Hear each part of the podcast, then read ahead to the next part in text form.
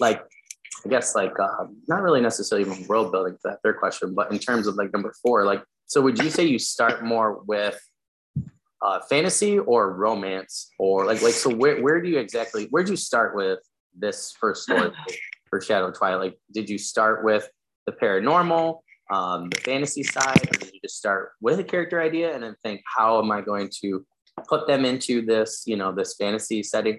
Uh, where exactly did you start with the writing process there? Right. Yeah, I think that's a really good question because as we were just saying, Amelia was my first thought. And my main character, she was my first initial breakthrough when it came to like, oh, I kind of want to write a werewolf story. Like, I want to write a werewolf book. Amelia was my first thought. You know, who did I want her to be? You know, I didn't want her to be some meek child like I didn't want her to be powerless ever. Um, I didn't want to start her off that way. I wanted her to always be, you know, sure of herself. She knew who she was.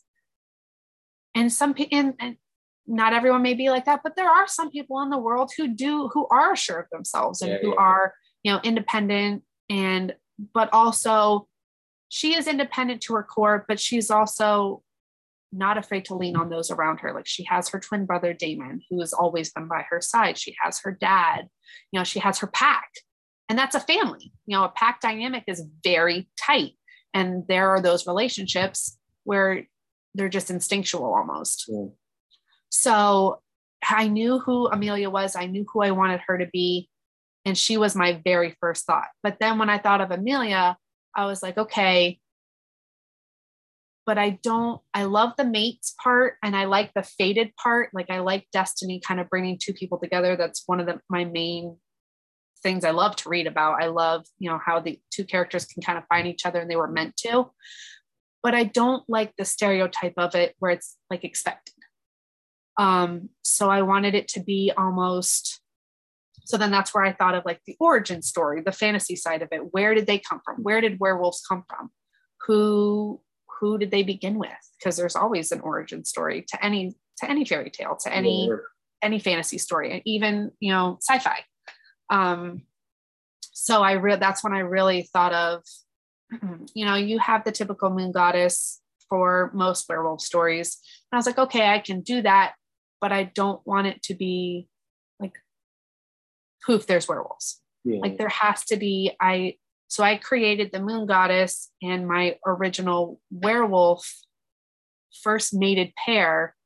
Mm. And the where, you know, the goddess saw this mated pair and was like, wow, this love is something special. And it's something, you know, almost like she desired herself as a goddess and looking from above and looking from, you know, outside in. And she rewarded them and made them werewolves and gave her her tribe you know created a pack the first pack. So that's kind of how i went from there. And you know she gifted them because she saw that their love was just it wasn't something it was a one in a million. So that's kind of where i went from. And then i carried that on in shadow of twilight. Whereas okay now we're in you know 2020 or i guess 2019 when i started writing. Yeah, yeah, yeah. um feels like we're, know, we're now in present day and it's like okay they know their origin story, but now it's more of like a myth. Mates aren't really a thing. It's not like you, oh, I see someone in mate. Like that's not really a thing. Um, not to say it hasn't happened. It's it's like once in a generation type thing. Mm. So it's not really believed like, oh, you know, Amelia's just gonna walk out and find a stranger and be mated. She doesn't believe in that. She doesn't believe in true love. She doesn't believe she doesn't want to be tied down. She wants to go do her own thing. She's not, yeah, she's the daughter of an alpha, but she, her brother is supposed to take over. So she's like, you can have that responsibility. I'm going to mm-hmm. go and travel. Like she, she has her goals, but fate kicks her in the butt. And she literally does meet this guy. And she's like, fudge life. Mm-hmm. Like, no, this is not what I had planned. So that's kind of where Shadow of Twilight starts is okay, she meets this guy, her plans are completely derailed. How do you handle that? Like, what this is not what you had planned for yourself, not necessarily what you want, but rather than fight it and and you know and refuse it, well, let's see where things could go. Obviously, you know, as a pack, you do believe in certain things and you have certain expectations and you're raised a certain way to, you know, with these stories, with these backgrounds. And so, okay, so let's obviously this happened for a reason. Let's find out why. And that's kind of where Amelia starts her journey. Hmm. Hmm. I just always find it interesting to ask people where they started with uh, their mm-hmm. concepts. Um, yeah, for me, it was a bit of a mix. Like I, yeah. I, really did start with Amelia, but then the the whole origins and and the the world building and the fantasy part of it really just kind of went tooth and nail. Like it just yeah. kind of all grew at once. And honestly, it's kind of funny because Amelia, who's you know my main character, her mate Gabriel was really like almost like a side piece for me. Like he wasn't even like my main focus. It was really just like I really wanted to focus on this girl Mm. this this woman you know t- you know becoming a woman and finding out who she is amidst you know amongst a situation she never thought she'd be in yeah, yeah. so that's really what i wanted to do hmm. yeah it's very, it's very interesting um and i like how you explained it too i just because my friend and i were talking to Dave, he was like because him and i both we're not big vampire guys uh, mm-hmm. we really like werewolves though and right. um, we were discussing you know like werewolf stories that we liked and didn't like and um honestly there's really not a whole lot of them out there to be honest. And, yeah, yeah, yeah. and i feel like with a lot of the werewolf you know there there is the stereotype of the smut. And granted yes i did put some smut in there. They're werewolves. They're they're predatory. They're you know it is what it is. But there is that stereotype when it comes to werewolf. I feel like in my world in my what i've seen is it's mostly like the sex part. Whereas i didn't want it to just be i'm all for having sex in a book but there has to be a reason for it. Like yeah, i can't yeah, just yeah. read to read sex. Like it has to have there has to be a reason behind it. There has to be you know it has to follow a storyline. So that's you know yeah i feel like there's not a whole lot of werewolf books out there and not a whole lot of good ones out there. Um and the ones that are out there again have that stereotype kind of stuck to them yeah yeah and i have to say like i, I guess it wasn't necessarily the werewolf part or paranormal romance or anything i think for me with like the mercy thompson thompson books for a long time was like i just wasn't a big fan of the covers because i kind mm. of found them kind of personally smutty uh, and i was just like uh, and I just I don't know, and I had hadn't really read the back backbone because I was just like, oh, that doesn't really seem like my thing. Um, but then when my friend was like, no, like you should really read this book, uh, and I was really glad I did because Moon Called was like one of my favorite books that like that I've read, uh, mm-hmm. and I liked how she did the werewolves, and I liked how she did the romance, and I liked how she did those things. It was a lot like how like the reasons I like Mercy Thompson, the character, and her character is a lot more. Sorry, if people are gonna um, raised me on the channel for this. But then Harry Dresden, even and those characters, I just connect right. a lot more, and I like her. I like Briggs's writing a whole lot more. Mm-hmm. But yeah, there's just something about. I guess maybe it was like there was other, you know, books and movies and things that we had watched or read that werewolves were a secondary character. And, right. You know, I and got kind of got. I guess I don't. want I guess I kind of want to say Twilighted. Um, yeah and we were, I was just like, oh, and I just Blood and Ash is a perfect example. They do yeah. the same thing. It's, it's yeah. mostly vampires, and then the werewolves are secondary. yeah, sure. and I think I don't like that. I like we were talking. We're like, I think we like more where werewolves are central, and I like seeing how different people like yourself handle the pack. You know, handle the tropes, and you know, like I come for the tropes, and I come to see what you're going to do with them, what you're going to change. Right. Their relationships. I like hearing, you know, like with your moon goddess, like that kind of thing. I like the histories, the different backstories. I like seeing how everybody does the same type of trope, but does it differently with their own flavor. So to me, that that just makes your book that much more interesting. Um, and I feel like a lot of people will feel the same way, you know, who enjoy werewolves. But yeah, I, do, I agree with you. I think they just haven't been done very well mm-hmm. um, in a lot of areas. And I do think I I think you're right. I think that there's a huge gap, and I think that they could be done really, really well. But I think a lot. of yeah, times- and like you mentioned, you're totally right. Werewolves in most stories are secondary. They're really not at the forefront, and there is a big, you know, opening for people to write more werewolf books. Mm.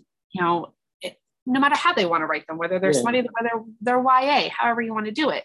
Um, but yeah, you're totally right about that front. That's like I think the the the big trend right now is Fae. Like that's really yeah, yeah. And I'm kind of really like, prominent right now. yeah, I'm kind of like, okay. And now it's it's it's almost to the point where it's getting overdone. I mean, I still enjoy it. I don't get me wrong. I Oh, have yeah, yeah. Fae books covering my bookshelves right now, but I still love my witch books. I still love, you know, got a couple vampire, not a whole lot.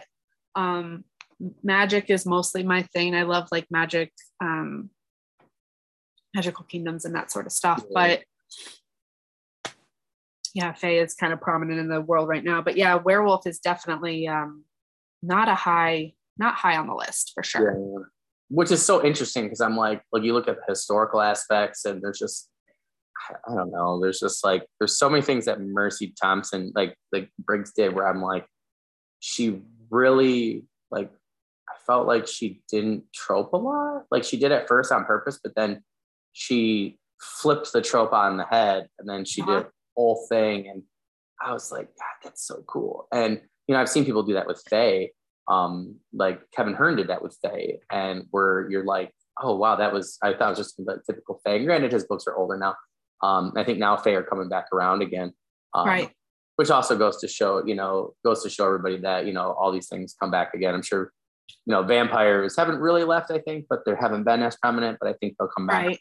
but vampires another one too where like i have this one vampire that i'd love to do and um i kind of wanted to be like a villain and the whole time you think he's a villain and there's like kind of like hellboy where they got the new guy coming in and i want like a new human to come in and then you like he like the like for a, a like a good part of the beginning of the book so you don't lose the audience is like because everybody needs to be redeemable right i want Right. the vampire to look like the vampire lord to look like he's just a total a-hole but then when the human discovers that he's actually not an a-hole and instead of people he's releasing them and helping them Right. and kind of like a under like kind of like an underground railroad scenario where he's like in the vampire world and Yeah. then they have to like kind of go on the run you know and you're like but then you like you're like wait all of these scenarios that you thought he was eating people and killing people he was actually saving them so nobody knew Right. and I'm like, I, I like those kinds of stories where people do with vampires, where it's like, like I, I like tropes, but I also like when people do new things. Um, and like some people have done different things. Like I have elves in my fantasy world where it's like they're like half plant, half elf, and that's why they're really into nature. Uh, and they have some sort of like that's why they have druidic powers is because they're like half plant. Um, like they have like chloroplast skin and stuff, and they don't really like need to eat anything um, other Right. than water and sunlight and stuff. But I don't know, I just I like how you how you do your werewolves. To me, that just sounds more interesting. So Yeah. you're atypical. He just takes his shirt off and runs around furry. Like oh. I'm like, come on, you have such a cool concept for a character, and like some people, I'm just like, oh, and it's not just werewolves; it's like vampires too. And And like I get the whole vampires so sex well. appeal to, you know, to sex it up, but it's also like again, this is where I kind of go back into like it just has to be realistic for me. And I I just agree, don't yeah. I don't see that happening. And I'm not saying like a six six strapping man couldn't be a werewolf, yeah, but not all of them need to look like that. Like, Yeah. or not all of it's just again the stereotypes we come into yeah, yeah, don't get me wrong. My guy my main character gabriel you know he's he, i have some of it but it's also like i don't want it to be just about i didn't i wasn't trying to focus solely on the looks. I wasn't trying to be like oh because he's a werewolf he has to have this you know he has to have you know this gruff look or he has to be just completely ripped. Okay but what if he's thinner? What if he's not as built? What if Yeah. he's like you know what if he's got all these other you know hobbies or backgrounds? Or what if he's just yeah i wanted to make it more realistic. I just i need that realism because it is set in present day. It's not in its own world. It doesn't have its own you know its own its own world. It, it, it's, Yeah, it's in present day. It's in upstate new york. It's in massachusetts. We're in boston. Like it's in now. So it just has to have that and i think that's where a lot of and that's you know one thing about fantasy is you can create your own rules. You can make your own there are almost almost no limits to yeah, fantasy. yeah, yeah, within reason it has to make sense of course yeah. but you literally you are your own master. You can do whatever you want.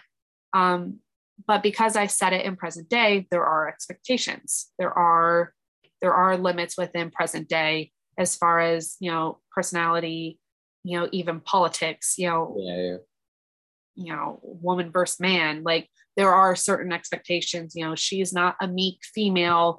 You know who is going to bow to this man. She's like, no, we're in the 21st century. Fuck you. I'm not Yeah. doing that.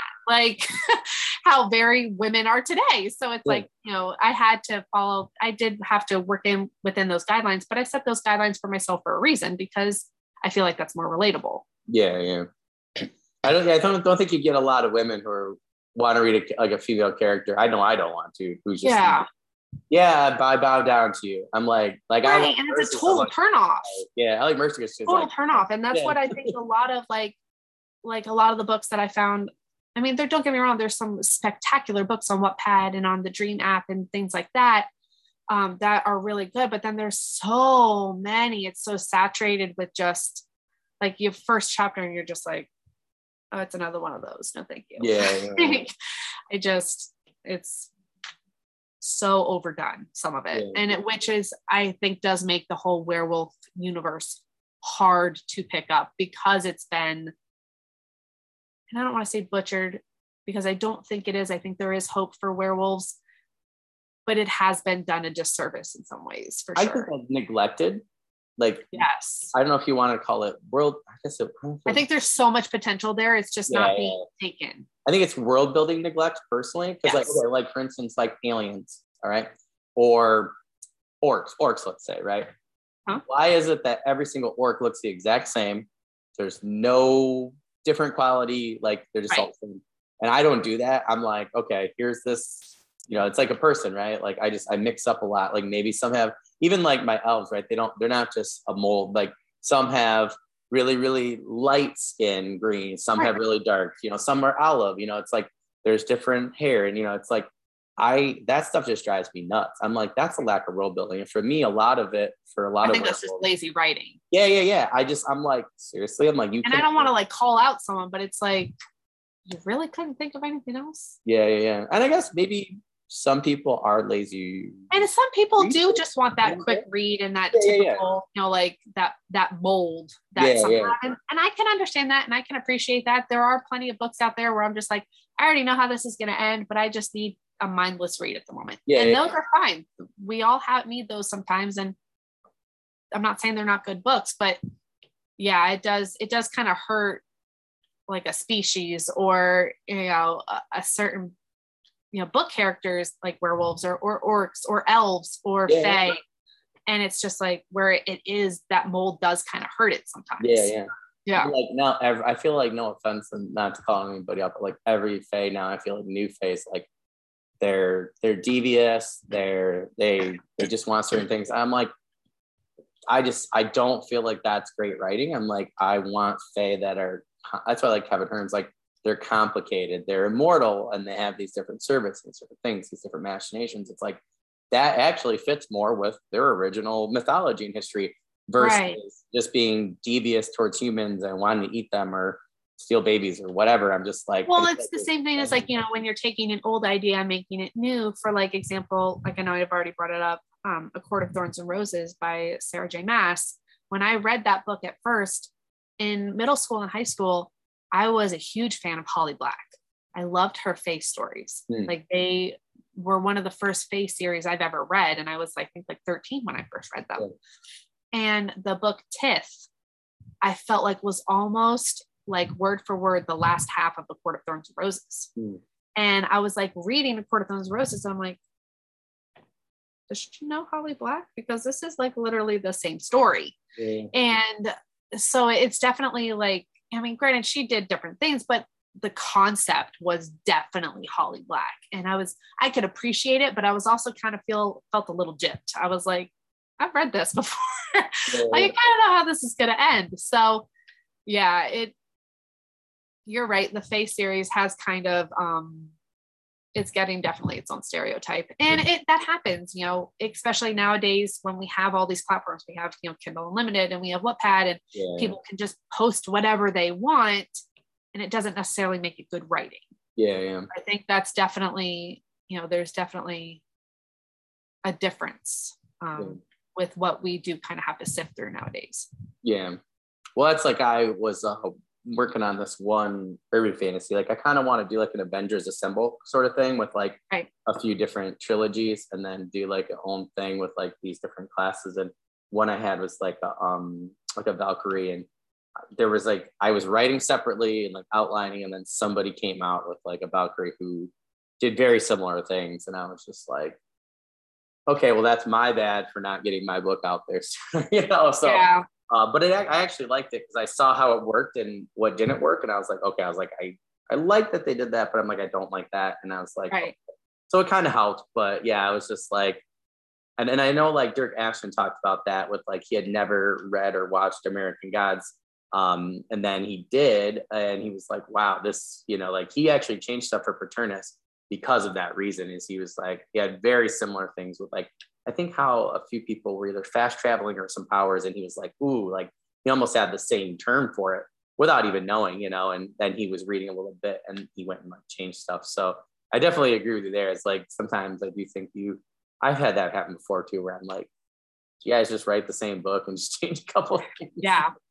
You know. Yeah, there are definitely some out there like that. Yeah. Um, and it, you know, it kind of brings me back to like my YA book that I started writing when I was 18 it's a YA fantasy. Again, it's set in, you know, present day, but it's angels and it's mythology. Like I went heavy into mythology because I loved mythology growing up, but I really wanted to do my own take on it. Yeah. So it's got, you know, separate worlds. Granted, we're still in our world, but there is another world. And so it's got all these elements. And now all these books that are coming out now. And I'm like, should have released my book like five years ago because this is like really becoming popular right yeah, now. And so it is like a struggle, like, oh, I really need to get this done, but I've still got this I got to do. And yeah, it's funny how it's just really interesting how things can just bam, pick up and kind of evolve.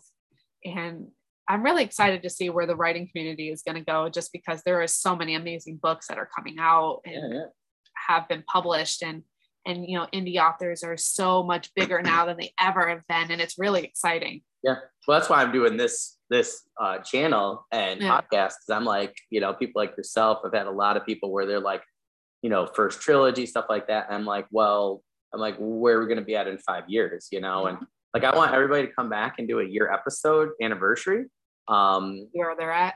yeah you know just to see where exciting. and then do like a two year i think it'd be cool to do like a, up to five year and I think it'd be because there are people that I went and met in Arizona with Kevin Hearne. Um, so this is probably like eight years ago.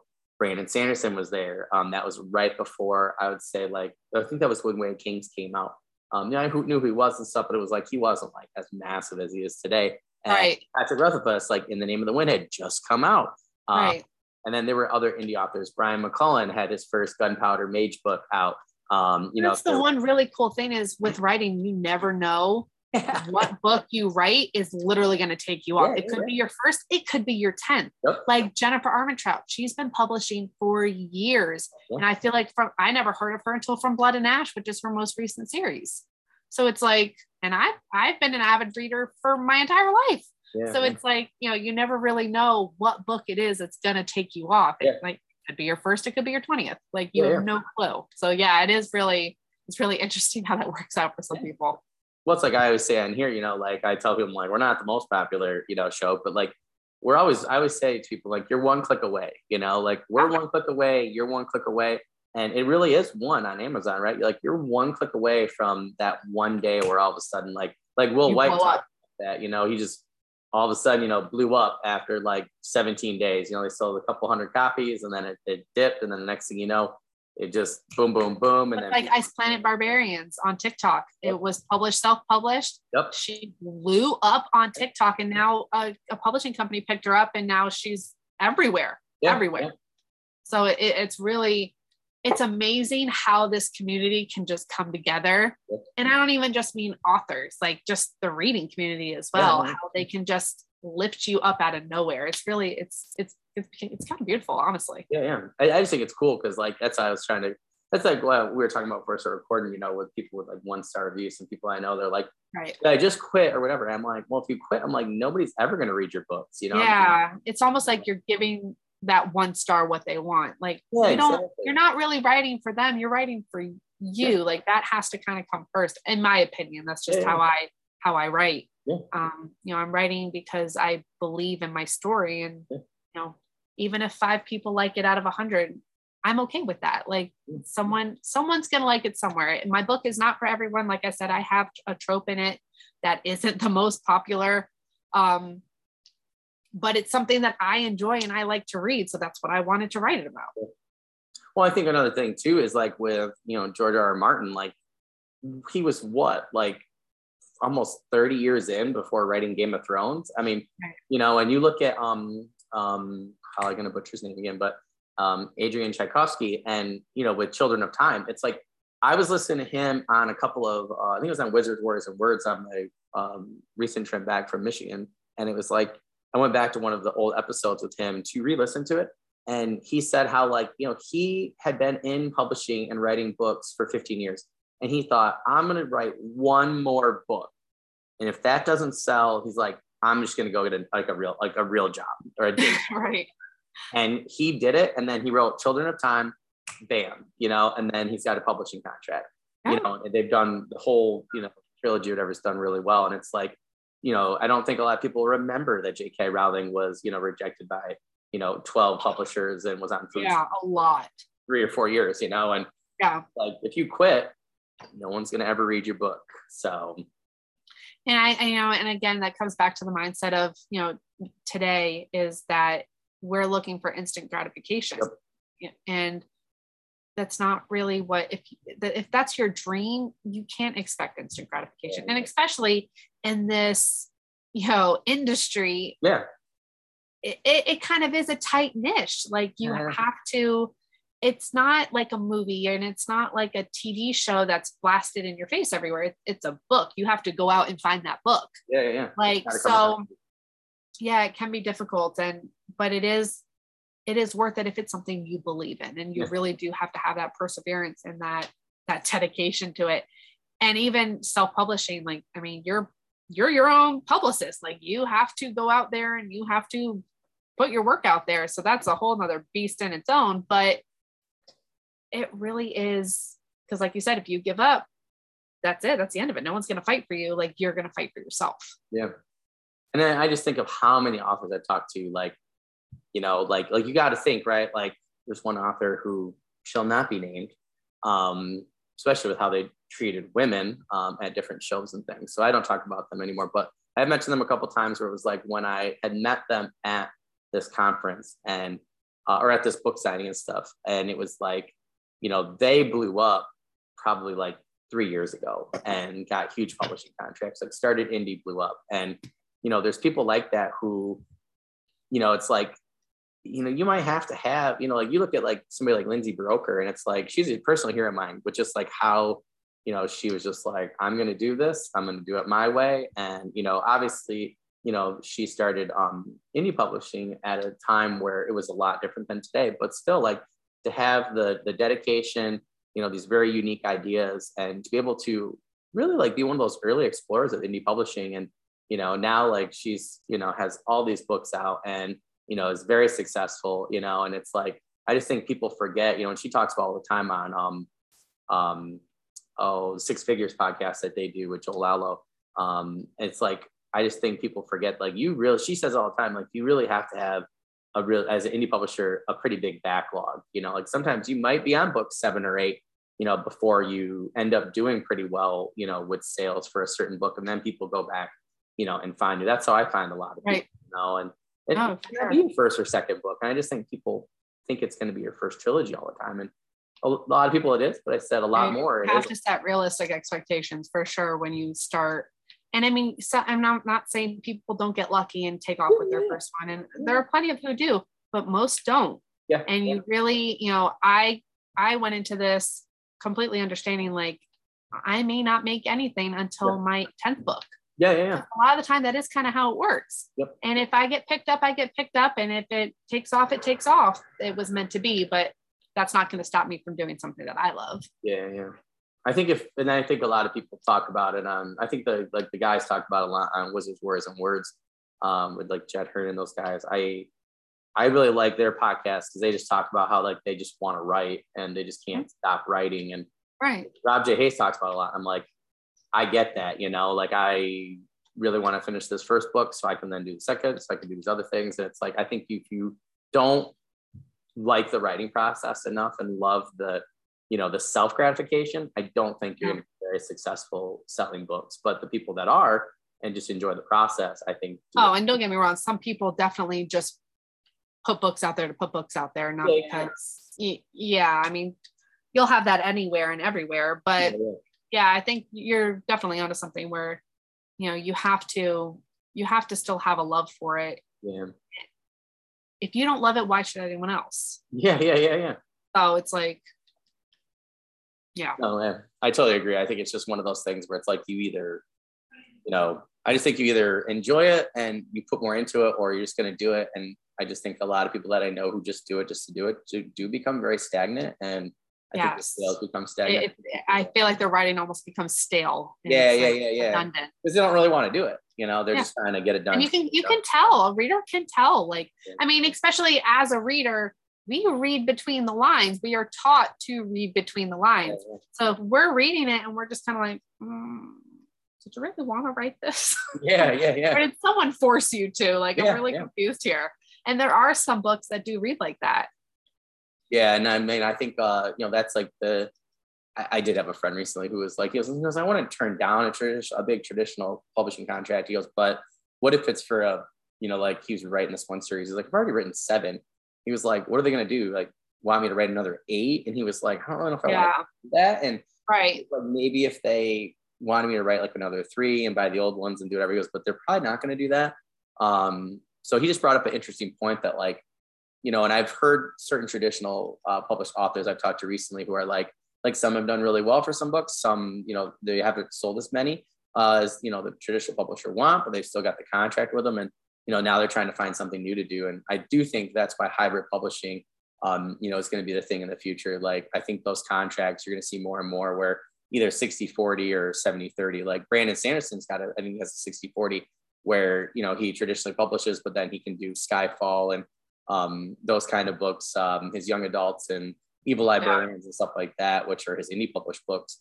Um, but I think that's definitely going to be the way of the future. Otherwise, it's like, why would you give somebody you, you know all of your time and energy, um, and all of your rights? Yeah, and all your rights. And it's like, yeah. I just don't think that that's. I don't think it's going to be feasible. And then put you on it. Let me. Granted, yes, you have to. At certain point, you have to put yourself on a deadline too. Yep, yep. In order in order to move forward. Yeah. But it's also like but now you're under someone else's deadline that may not be all that it may not be something you can accomplish given your life. Because i mean at the end of the day yes we're writers but we do have lives. Yeah yeah. That's like a lot of the time like you know i was writing full time when i could but yeah. then you know when i left my marriage and i moved home and to get a job. So yeah. it's been like a whole nother whirlwind trying to balance it all. It's, yeah, it's been interesting trying to i'm still figuring it out. Yeah yeah amen to that. I think it's interesting because there's like different authors I've talked to, like, and like have heard on podcasts, and like, like Will Wight's one where it's like he wasn't sure like how long the Cradle series was going to be, but he got to decide that. And you know, like I was listening to Daniel uh, B. Greene's podcast, and I think it was like Steven Erikson. Steven Erikson's like, he's like, he goes, I got, you know, this many more books to do for the publisher. And he's like, I really want to do something else. And Right. I just think of, you know, some of these people, it's like, you know, they're really successful and have made a lot of money, but at the same time, you know, they want their freedom back. And, yeah, you know, I think it's just something for people to think about. Like, what are your long term goals? You know, like, do you want more creativity with projects and your rights? Or, I'm not saying there's anything wrong with traditional publishing. And I think a lot of the, like with traditional publishing, they want you to stay within one not not necessarily genre. Well, yeah, genre and yeah. age category. Like yeah, if yeah. you started off as a YA author, oh, you can't you can't deviate from that. Yeah, it's yeah, like yeah, but I I'm 30 something years old. I would like to write something a little more adult, or I would like to, you know, I may be 30, but I want to write a YA. Like I don't need to have, I want to fade to black. I don't want to do explicit. Like there are, and that's the one cool thing about indie author. And, you know, some people have different pen names for different things. I think that's a pain in the butt and I'm not planning on doing that. Yeah, yeah. Um, but yeah, I totally I write adult or new adult, I guess it would be more classified as that's yeah, yeah. becoming more of a thing now. Um, and I do have YA. I do. I don't think every storyline needs to have the explicit nature, and I think it can be more sweet and more have that more intimate feel and a fade to black. Yeah, yeah. like like YA is supposed to be. Um, so yeah, so there is differently, you know, when you are self-published, you do get to have that freedom. You get to choose what where you want to fit in and what you want to write. Yeah, you, yeah.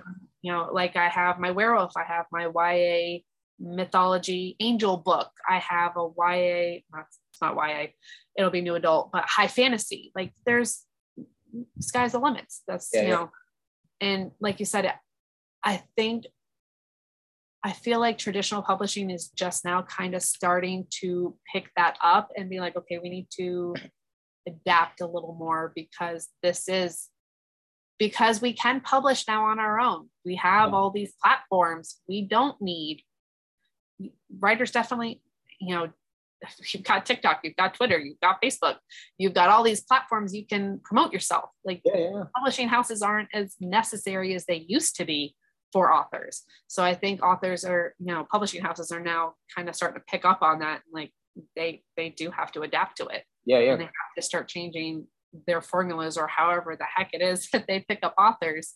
You know, like how they have um, the Twitter competition every what is it every three months Yep. where people will post like synopsis, quick little clips, and an author can like it, and you know that's how they find some indie authors. And I mean that's awesome. That's smart. Yeah, yeah, yeah. Well, I think a lot of it too is like now, like they're trying to find people who, like, we're doing their work for them now. You know, Oh like, yeah. that have a platform already that have ten thousand followers. You know, sold twenty thousand copies, and it's like, But then it's also bites you in the butt because some some publishers require that nowadays. And it's like, mm-hmm. but not everyone starts off like that. Like Yeah, you yeah, yeah, yeah. can't like there can't just be a one size fits all. And there shouldn't be, especially in writing. yeah, yeah. Yeah, I think it's a lot more difficult to do it that way. Mhm. Um, so I think we actually covered. We kind of went a roundabout way, but that's totally fine. I love having a real conversation rather than a scripted one. Um, but obviously, you have a trilogy in mind for Faded Darkness, um, Right. uh, and then I actually like that a lot more because some people are just like, oh, I think I'm just gonna do one here and then go there. So I think it's a lot better that way. But um, um, yeah, so so you mentioned that you know you have this big gap for book two. Are you gonna have like? Can you? I don't know if you can talk about, it, but are you gonna have another bigger gap for in between book two and book three? No, book two and three are definitely closer together. Oh, cool. Um, just because I already had that huge gap between two Yeah, and yeah. one and two, which was necessary for their character development and um for so like for like the trope that I've you know kind of touched on that isn't totally like like I have the you know Shadow of Twilight has like the pregnancy trope. Okay. I'm I I I like that trope. It does draw me into books, but I don't necessarily like it either when there are babies involved. Like if that makes sense. Like I don't, I'm not reading a book to read about children. I'm reading a book Yeah. to read about adult problems. Yeah, yeah, yeah. So which is why I also included that age gap. Um, or that, you know, not age gap, but that that time gap uh, between book one and book two. So between book two and book three, it's not really necessary, but you know, it does, there is a couple years just because of the massive shit show that ends at book two. Um, so it does jump a like two or three years um, between two and three. But yeah, it's um, it definitely wraps everything up kind of nicely um, with everything that's kind of progressed through one and two. Yeah, yeah. Yeah, I just find it interesting, you know, that you had the first gap and I just was kind of curious um last week, like um, you know, like how exactly you were working out your trilogy when I had seen Yeah. it. So I just was kind of curious as you mentioned that today. So yeah, I was just kind of curious about that because I think some people are afraid of doing, you know, gaps in between different books. And I feel like Right. everybody, it's like there's two a year or two in between every single book. And I actually Oh, like that yours is Well, there more. are well, there are some books that are like literally like leave right off as soon Yeah, as you yeah, end yeah, the book, which is cool too. Um, but I just felt like with book two, as because like I said, I was writing them one and two in tandem together. I was. Back and forth between the two, and I'd be writing book one. I'm like, oh, that's really good idea for to include in book two, or or to touch on later as a flashback or whatever.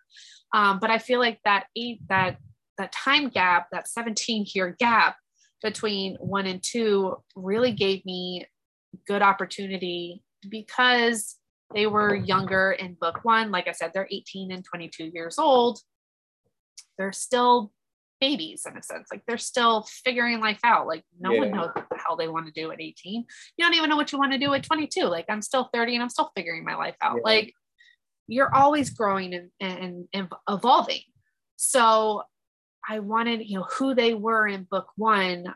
I wanted to be able to show yes, they were they're they've got this amazing connection, and yes, they're fated mates, and yes, they've got all this going on. But what happens in a 17 year gap? Now they have to deal with that together. Like they've both done all these things separately. Can they overcome those things and find their way back to each other? Like, is that possible? Is that is that realistic? Yeah, yeah. Like, and in Amelia's case for book two, for Dusk to Dawn, she really goes through some trauma. Like she's been on her own. She's gone through all of these experiences, you know, on the essentially on the run. And again, she's experienced some serious, I mean, we've got PTSD, we've got sexual assault. Like I, I have some serious trigger warnings in Dusk to Dawn. Yeah. And while she's got all this going on and he has no clue, Gabriel has no clue he's just been living his life with his pack can they overcome those together like can he accept what she's gone through and can she accept what he's done like so you know i wanted to be able to include that along with everything else that's going their battles you know external and internal you know who the, the bad guy they're fighting because there's always a bad guy yeah, yeah. um you know so can they do that while still facing their existential crisis um and I think that 17 year gap really gave me some awesome opportunity for those flashbacks for this is why this happened, or she's going through this PTSD moment.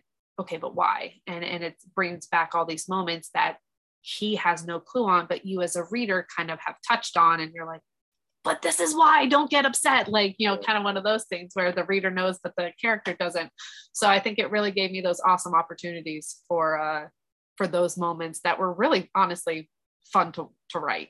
Yeah, yeah. I just think you bring up a good point. Like I had never, you know, considered this. Like sometimes with that book two syndrome, I feel like it's like there hasn't been enough time that went by to yeah. character development. Like you said, like some people just do right away, and you're just like, right.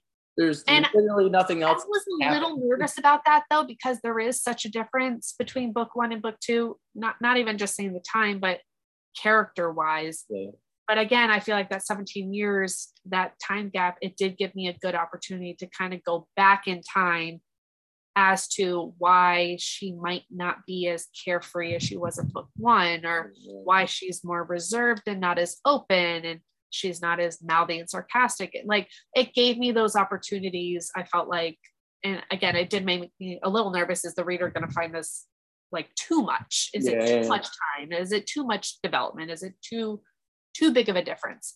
But I think, and this is just from the feedback that I've gotten from like my beta readers and who have read it so far and have reached out to me, you know, they did appreciate, or it's what they've told me is they have appreciated what they've gone through and how how it really did like strengthen them not just together but as individuals no I, I just think that personally like it's like I think maybe if you did fit like you know like the like team you know like whatever like the same amount in between all three books I think it would be yeah. a lot. But like yeah, I feel like that's too much of a headache. Yeah, and also I think if you did it between book two and three, I don't know how that would work, but I like I just like that concept of putting more years between book one and book two, particularly with younger characters. And I feel like I have one where I like the character in book one, but I didn't know mm-hmm. how to do that. And I think a time jump, bigger time jump, I think would actually help. Because like you know, you were saying there's other things that have happened you can go over. Yeah, it gave me way more source material to work with and and a lot more like scenarios to play with almost. Yeah, yeah. Like I could include, okay, maybe she here and this this experience happened, or maybe um, she went through this battle and that explains why this happens. And yeah, so it gave me a lot more, I, I could play with it a lot more yeah, for yeah. sure. No, I, I, I personally, I think that's a brilliant idea, and it just, I just think it adds, particularly between book one and book two. I think that, I think a lot of people, again, not just going right from. And it's funny one. that you said that because I never thought of like in terms of that. That's you know second book syndrome because it's so true. Like sometimes you do read book one and it was awesome, and then your book two, and you're like, it kind of falls short of your expectations. Yeah, yeah. Like, well, because it usually goes. Well, what right happened to all the all the anti here and then it yeah, didn't yeah. come here, but then book three is really good, and you're just like, like, yeah, like yeah. yeah, you're totally right about that. I've never thought in terms of that until you said that, but it's it's true, and yeah, I I don't I don't know what made me think. I honestly, it really is like the pregnancy trope that kind of made me do that time jump. Yeah. Um, but yeah, that is funny that you said that because it's uh, for a lot of um, not every series, of course, but it is sometimes true. Well, I just think there's so many times where I, I, I think it honestly is. I, I just realized like I want to kind of analyze and go back now and ask people, but like, like I'm wondering if it's because a lot of book ones and book twos are so close apart that yeah. maybe I'm thinking maybe the ones that I can think of a couple of like ones where I'm like I remember people being like, oh, it's you know like like Harry Dresden. It's usually like one year or a year and a half or something. Um, but some people have done, I've liked the book too, where it's like four or five years, you know, or 10 years or something. Well, and, and that honestly reminds me of, I read the, well, it's actually right here, The Bridge Kingdom by, hmm. yeah, Daniel Johnson, Daniel Johnson, Jensen, Jensen, sorry. Um, book one, and it's, uh, she did her series literally flip flop. Her first book was more like the character development, the character storyline, where they came from, who they are now. And book two is like literally like action, action, action. Like you're you're like, oh my God, I'm gonna have a heart attack. Yeah. Like, yeah. like that was like super book one was not slow, but it was definitely slower than a lot of first books are. Whereas book two was just like, I need a bottle of wine after this book. Yeah. I mean, it was great. It was a great book, but it was just very fast paced. Um, and there was definitely times where I had to pause and like, I need to reread this because I'm sure I missed something. Yeah, yeah. Like, um, so yeah, it is funny how some some authors do change it up, and it, but it's exciting because you when you pick up a book, you never really know what the heck you're getting into. Yeah, yeah. yeah. Um, no matter what anyone says. Um, but yeah, that is interesting how that happens. Yeah, for sure.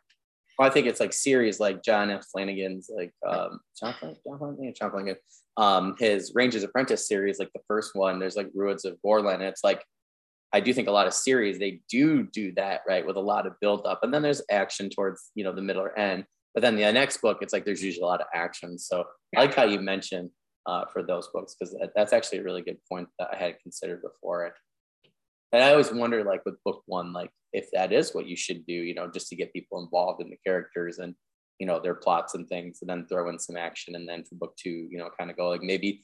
I always think of ways like how to compete with that second book syndrome. So maybe that is something to to look at. Well, and I think nowadays it's so like uh, it's almost ingrained because anytime, I mean, I don't know about anyone else, but like when I first started writing, you know, I was looking up you know how to write a storyline how to follow a plot like what certain aspect, aspects are expected what to stay away from like and there's a lot of source material out there and articles and youtube videos saying what you should and shouldn't do. And most of them do say you need to start it off right off the bat. Okay but but why? Why is that why is that 100% necessarily like necessary?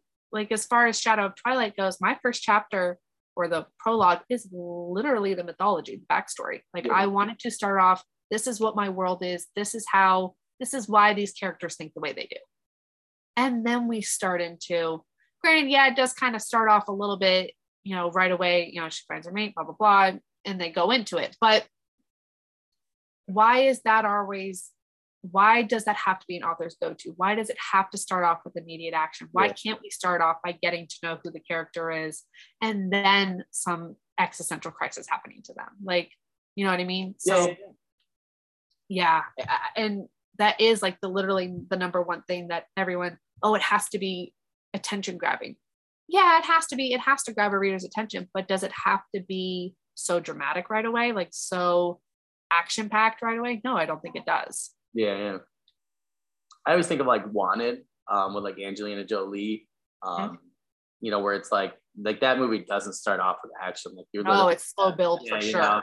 And I I like that. I think it, it I think anything, right? Just and then literally at the end of the movie, you're like almost like mind fucked it. it yeah. Like you're like, oh. like you really have to take a pause no, to think yeah, about that. Like I love those, even books, movies, whatever, like where it really makes you think and you really have to like retrace your steps and be like, oh, like those are moments that I love. And yeah, yeah. writing them out is some not always the easiest, but when yeah. you get do get to finally read those moments or watch those moments, yeah, they're they're rewarding for sure. Yeah, I always think like my friend, he said that's probably one of the best like three acts, you know, pieces of writing. Like he's ever seen because of that. He's like this the climax, and you know it it flips everything on the head, but then it's like you with the finish, and he was just like yeah. sometimes when you flip it on the head, it's like you don't get a good finish. And, and that movie definitely didn't give it get as much attention as it should have, just yeah, because yeah. the way it was written and done was honestly, it was I think it was brilliant. Oh yeah, yeah, yeah. Because it's not expected whatsoever. Yeah, yeah, and I, I do think it is harder to do with a book because like I know some people, it's like like Brandon Sanderson talks about one of his friends who wrote this book, and it's like he flips things, you know, on like page 500 out of 750, and it's he, like, you know, I guess it's like he took the the classic um like fantasy, you're going on a quest trope with a lot of like these like people and characters, and then he flipped it on its head. Well, he was his friend wasn't very successful with it at the time because you know you got everybody coming in for wanting um, whatever, like the uh, the Shannara books, right? And right. wanting that, but then he flips on the head. So he's like, he goes, well, maybe if he had started to flip the trope at the beginning rather than the end. But so I think sometimes it's really hard to do writing wise with a book, but I think maybe a movie works a little bit better. But that and especially in a book, you have like all the foreshadowing and yeah, yeah. You know, and you know, it depending on what point of view you write it in, that can really hinder. Yeah. Yeah. I yeah, it is. It can be difficult sometimes. I think with writing, then you know, cinematology definitely has a better advantage than we do yeah, when it comes to that kind of storyline. Yeah, for sure. Yeah. yeah, it makes it very interesting to think about. Uh, for that seventh one, uh, you already mentioned some authors, but who are some authors that, like, when you have read them in the past or you read them now, you're like, I have to put this book down and now go write? Um, well, like I said, Cassandra Clare, she was really, she was a big one for my YA series. Like she was the main reason I really started to get serious about writing when I, you know, took it serious back when I was like 18. Yeah. yeah. Um, shaping my writing, uh, Cinda Williams Chima, I love Ooh. her her books, her worlds that she builds, the magic systems she has. I love her character, how the relation the attention to detail she puts into relationships and the I just I love her writing. Tamora yeah. Pierce, I love the medieval stuff. Love yeah. her writing. Um, I, I took a bit of a break from reading for a while, like in between stuff. You know, kids having kids definitely puts a puts a pause on some things. Oh yeah, yeah. But um, yeah, those are probably the first ones. But as I've gone on, um, I've made a lot of friends in the writing community. Um, like I said, when I started on Wattpad, um, my first friend on Wattpad, um, her name was Wolfie. Um, she's in she's in Belgium. She was literally my rock when I was writing Shadow Twilight. Like she was that person I was bouncing off ideas, and she was writing her own. Um, I don't know if I call it a werewolf series, more of a shifter series because she's got oh, other shifters in it. Um, but yeah, she was definitely my person. And you know, meanwhile, while I was writing Shadow Twilight, I was going through a lot of personal stuff too. So she was just like that person for me who was in my corner at all times, cheering me on and you know, really helping me work out some major plot plot issues that I was having when I was writing Shadow Twilight. Um, but she's an amazing writer as well. And uh, we definitely um, there was points in time where I would throw her a chapter, she'd throw me a chapter, and we're both like commenting on each other's like, no, you need oh. this, no, you need that. Um, so that was really fun.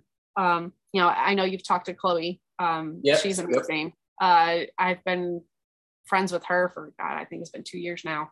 Um, she was again one of the first people I met on Wattpad that we oh, just cool. kind of happened to cross paths with. Um, I love her stories. Um, she definitely is more of a Tamora Pierce um, writer in mind for me. Like she definitely has more of that world building capability than I ever will. like her her writing is just off the charts, and I love her to death.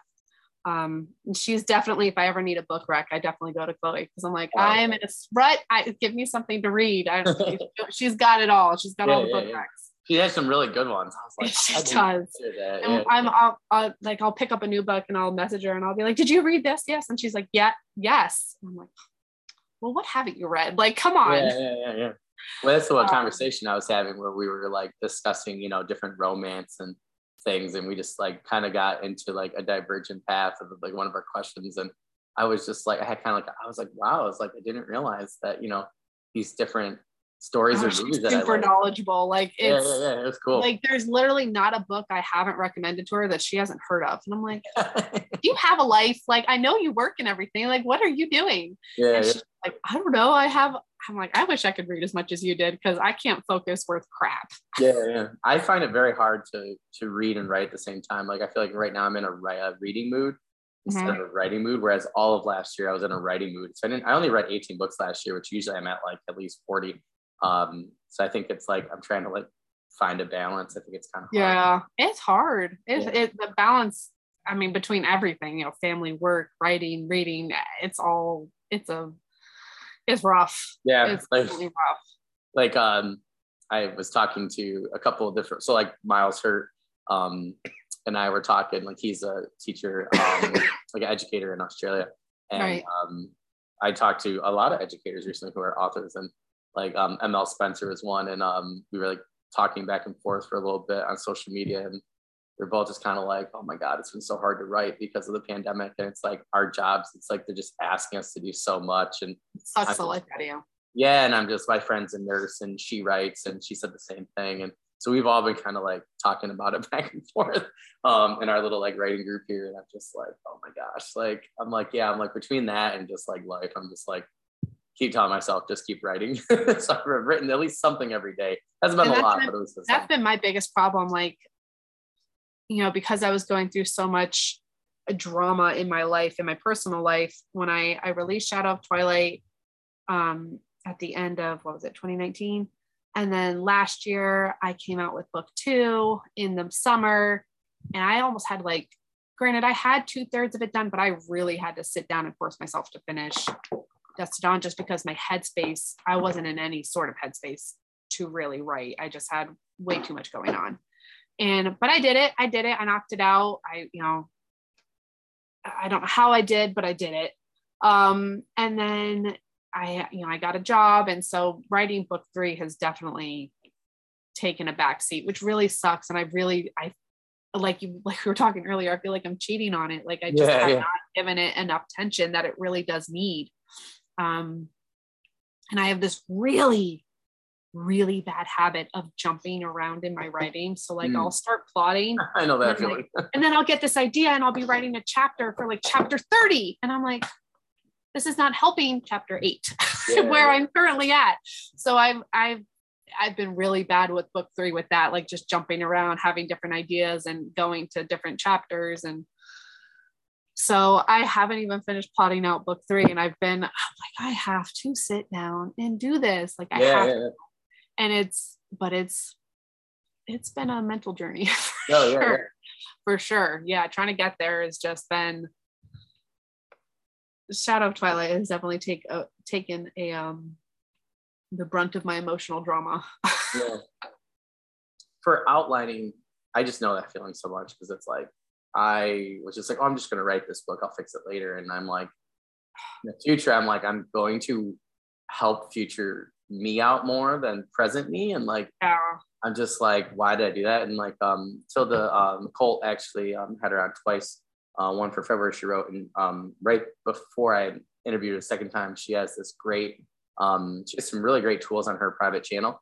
Um mm-hmm. so she actually has this great outlining tool with post-it notes um and she color codes them. So i'm actually going to be doing that um yeah i wish i was that organized. I just i feel like like I said, like I'm squirrel. Like I can't, yeah. I don't know what it is about me, but I just can't. Well, Like even nice. thinking about it right now is giving me Yeah. anxiety. Well, because you can write down your chapters, right? Like whatever you have, you could be like, okay, like, like she does like certain color coding, but like even just like let's say one color, right? Which is where I think I'm gonna go.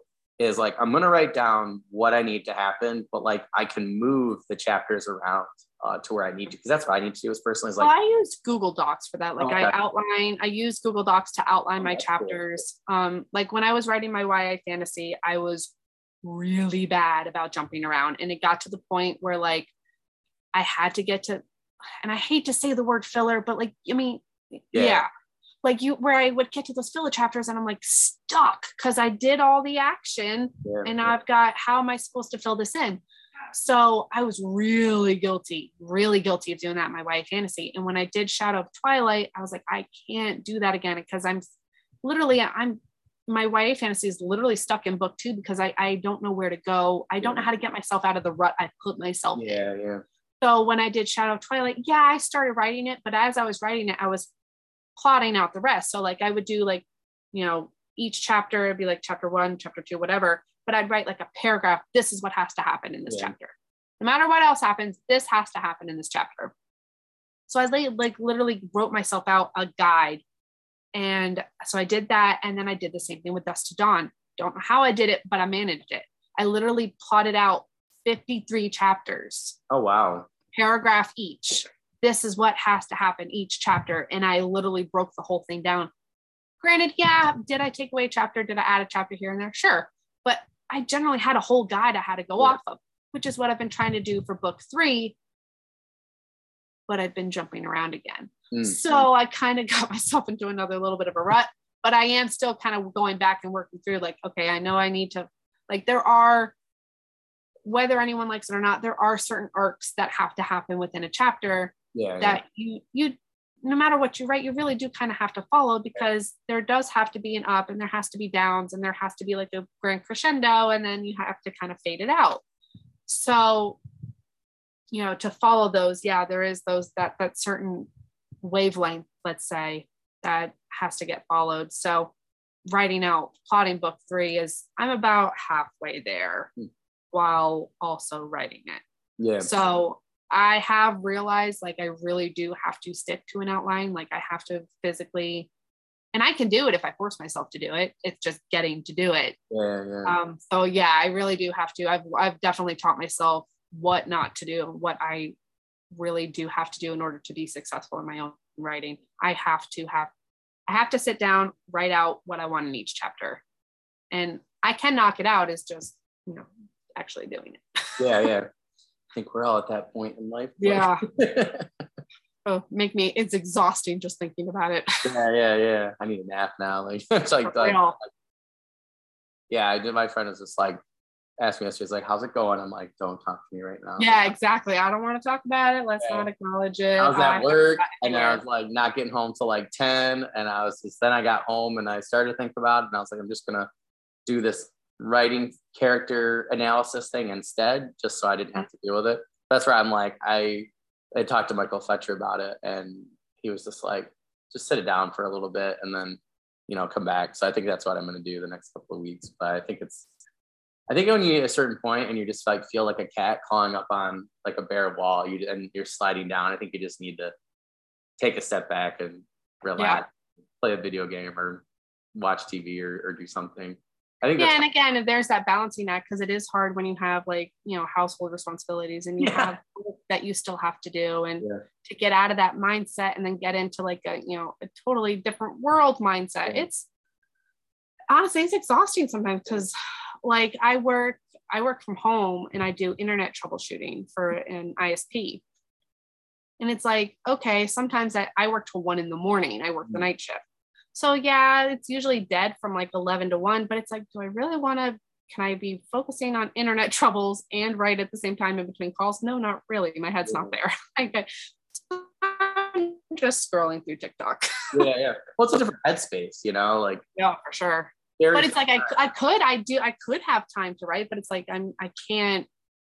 And for me, really writing is a mental game. Like Yeah. I have to have certain music on. I have to have like I can't have kids screaming in the background. Like Yeah. it's just, it is. It's a total headspace when you write. Yeah. Like I try every once in a while. Like I've been subbing because we don't have enough people on my like prep period or whatever. And it's like I really can't grade while like with the kids because it's like I also it's a different headspace and I can't focus enough because every time I do they like want to interrupt. So I'm just like fine. Right. And sometimes they're chill enough where I'm like I might just pull up Microsoft Word and get some thoughts down, but it's like I don't use it as an actual writing time. I'm just using it Right. like last night. I wish I had done that earlier so I could have just relaxed when I got home. But like I just didn't have time, and it's like there are very few times in between where I feel like I can do. I feel like I have to come home and sit for an hour, and then almost like it's almost like preparing to go to the gym. I feel like I I like going, to yeah, the gym, but I it's, have to. it's true though. Like you really kind of have to like almost pep talk yourself. Yeah, Like, yeah, okay, this is what we have to do today, and let's get you know. Like I said, I'm a big listener of music when I when I write. Like I have certain songs for certain scenes and oh, like cool. all that jazz. And um, when I wrote the big fight scene at the end of uh, Shadow of Twilight and Dusk to Dawn, I have you know a couple big fight scenes. I was like really stuck. I couldn't find music that really inspired me to write it. And uh, in our writing group, Robert, he's like our he's he's like the daddy of the group. He's he's our he's our you know he's our guru. He's our he's our leader. Um, and he was like, "Oh, listen to this. Oh God, I, I'll have to look it up. I forgot what it's called, but it's like all this amazing like rise and fall fantasy scores that have Oh, were like literally clipped all together that's and like I was like gold. It was absolute gold. And there was a certain couple, it was like probably literally 30 scores just plopped together in one YouTube video. oh wow. And I think it's like an hour and 20 minutes long of just just you know the strings and the like just all this music and it was perfect. I there was a couple that I listened to on repeat and it was just like just set the tone and set the mood and I was like all right I can do this. yeah, I yeah. can do this. I got it.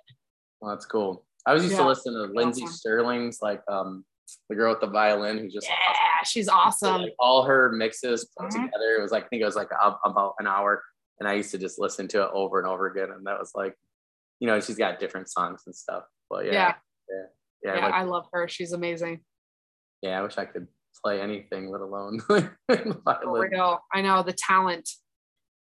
It's awesome. Um, okay, so for that last one, uh, any news, updates, upcoming projects, sales, new books, anything like that? Um, well, like I said, I'm working on um the third book, uh, which does have a title. It's Dawn of Light. Um, so that's the third and final book of the Faded Darkness series. Um, I do have, you know, Shade Shadow of Twilight and Dusk to Dawn. They are out. Um, I am currently working on audiobooks for Oh, that's cool. um, so I've got that coming. Hopefully, I will have that coming. Um, because I'm actually going to do them myself. Um, oh, cool. so that'll be that'll be interesting and that'll be fun. There'll be some trial and error. but uh, so yeah, so that's coming. Um, I'm also when I do finally release Dawn of Twilight, Dawn of Light, I will be doing a special series, hardcover series, Oh, uh, special editions that I'm actually really looking forward to. It'll have original artwork on the covers Oh, and cool. the dust jackets, and you know they'll be signed and everything. So that'll be really cool once that Yeah, finally yeah. does come to fruition. Um, but yeah, so I've got some cool things working on. Um, I am planning on finishing my YA, my first book, by the end of this year. Oh, so that's that cool. Published. So that'll be that's like my baby. Honestly, that is my baby. So I'm so excited to finally get that out. Um, so yeah, so hopefully, knock on wood, 2022 will be awesome. Sounds like it. Well, after you're done with the Audible, we'll have to have you on just to talk about that experience because a lot of people have uh, have been talking about coming back on and talking about that, and I know a lot of people have asked me about just that in general, and I'm like, I'm like, I'm sure I can find somebody who's, you know, who's doing it and uh, yeah. talk Yeah, I about mean, it. I've been I've been watching YouTube videos and uh, I'll figure it out. I Yeah, always do. yeah. YouTube's like my thing. Like, It's saving grace for most things. Yeah, yeah. Like I didn't know. I, I have to like go get one of our light bulbs like broke. So I have to like try and figure out how to get it out of that particular like light socket. I was like, Ah. let's go to YouTube. So I went to YouTube, found a video. I was like, oh, I'll get it done tonight. Yeah. For sure. Yeah, it's like modern day uh, dictionary. I feel like, but Well, thank you, Heather, so much for coming on. It was really cool to have you. I was so happy when uh, Chloe was like, "I'll send some people your way." So it was awesome to hear from you. Well, thanks for having me. Yeah, yeah, of course. Anytime, like I said, you know, you get um, you know, book three done, and you know, want to come on and you know, or just want to come and chat at any point about fantasy or romance or the two or whatever. Like that's awesome. I love when people want to come back. I've had a couple people like Mallory uh, Kuhn came back twice. Um, uh, my friend Mark Timoney came back twice. Um, so we have some people scheduled for spring and summer and stuff. So it's always sure, absolutely come and chit chat and listen to people besides myself. So I know the, the fans like that. Uh, everybody for tuning in. Thank you so much for tuning in to Fantasy Sci-Fi Fanatics podcast. Again, this is going to be one of our episodes for February. She wrote trying to highlight female authors within uh, sci-fi, fantasy, paranormal, romance, horror, uh, all that good jazz. So make sure you also check out the rest of these episodes, uh, particularly for February. She wrote. Uh, we're going to be on YouTube, Twitter, Facebook, uh, audios on Spotify. Uh, we will have the new website up and running by the time you guys are on here. So if you haven't uh, taken a look at that, please go there and check out Heather's author profile on there. Uh, if you have any comments or questions or anything like that you want us to pass on to Heather, you can, again, as always, go to scholars of UMA, that's U-M-A at gmail.com. And we'd be more than happy to pass along any comments. And, you know, it's one of those things, right, where authors love when people are like, you know, send questions or say, hey, I really like this character or this book. So, Absolutely. Yeah, it's awesome. Love the feedback. yeah, yeah, exactly. Well, thank you again, Heather, for coming on. And, you know, I look forward to, you know, talking on social media. And like I said, hopefully we can have you back again really soon. Okay. Absolutely. Thank you. Yeah. Have a good rest of your day and I'll talk to you later. Thanks. Bye. Bye.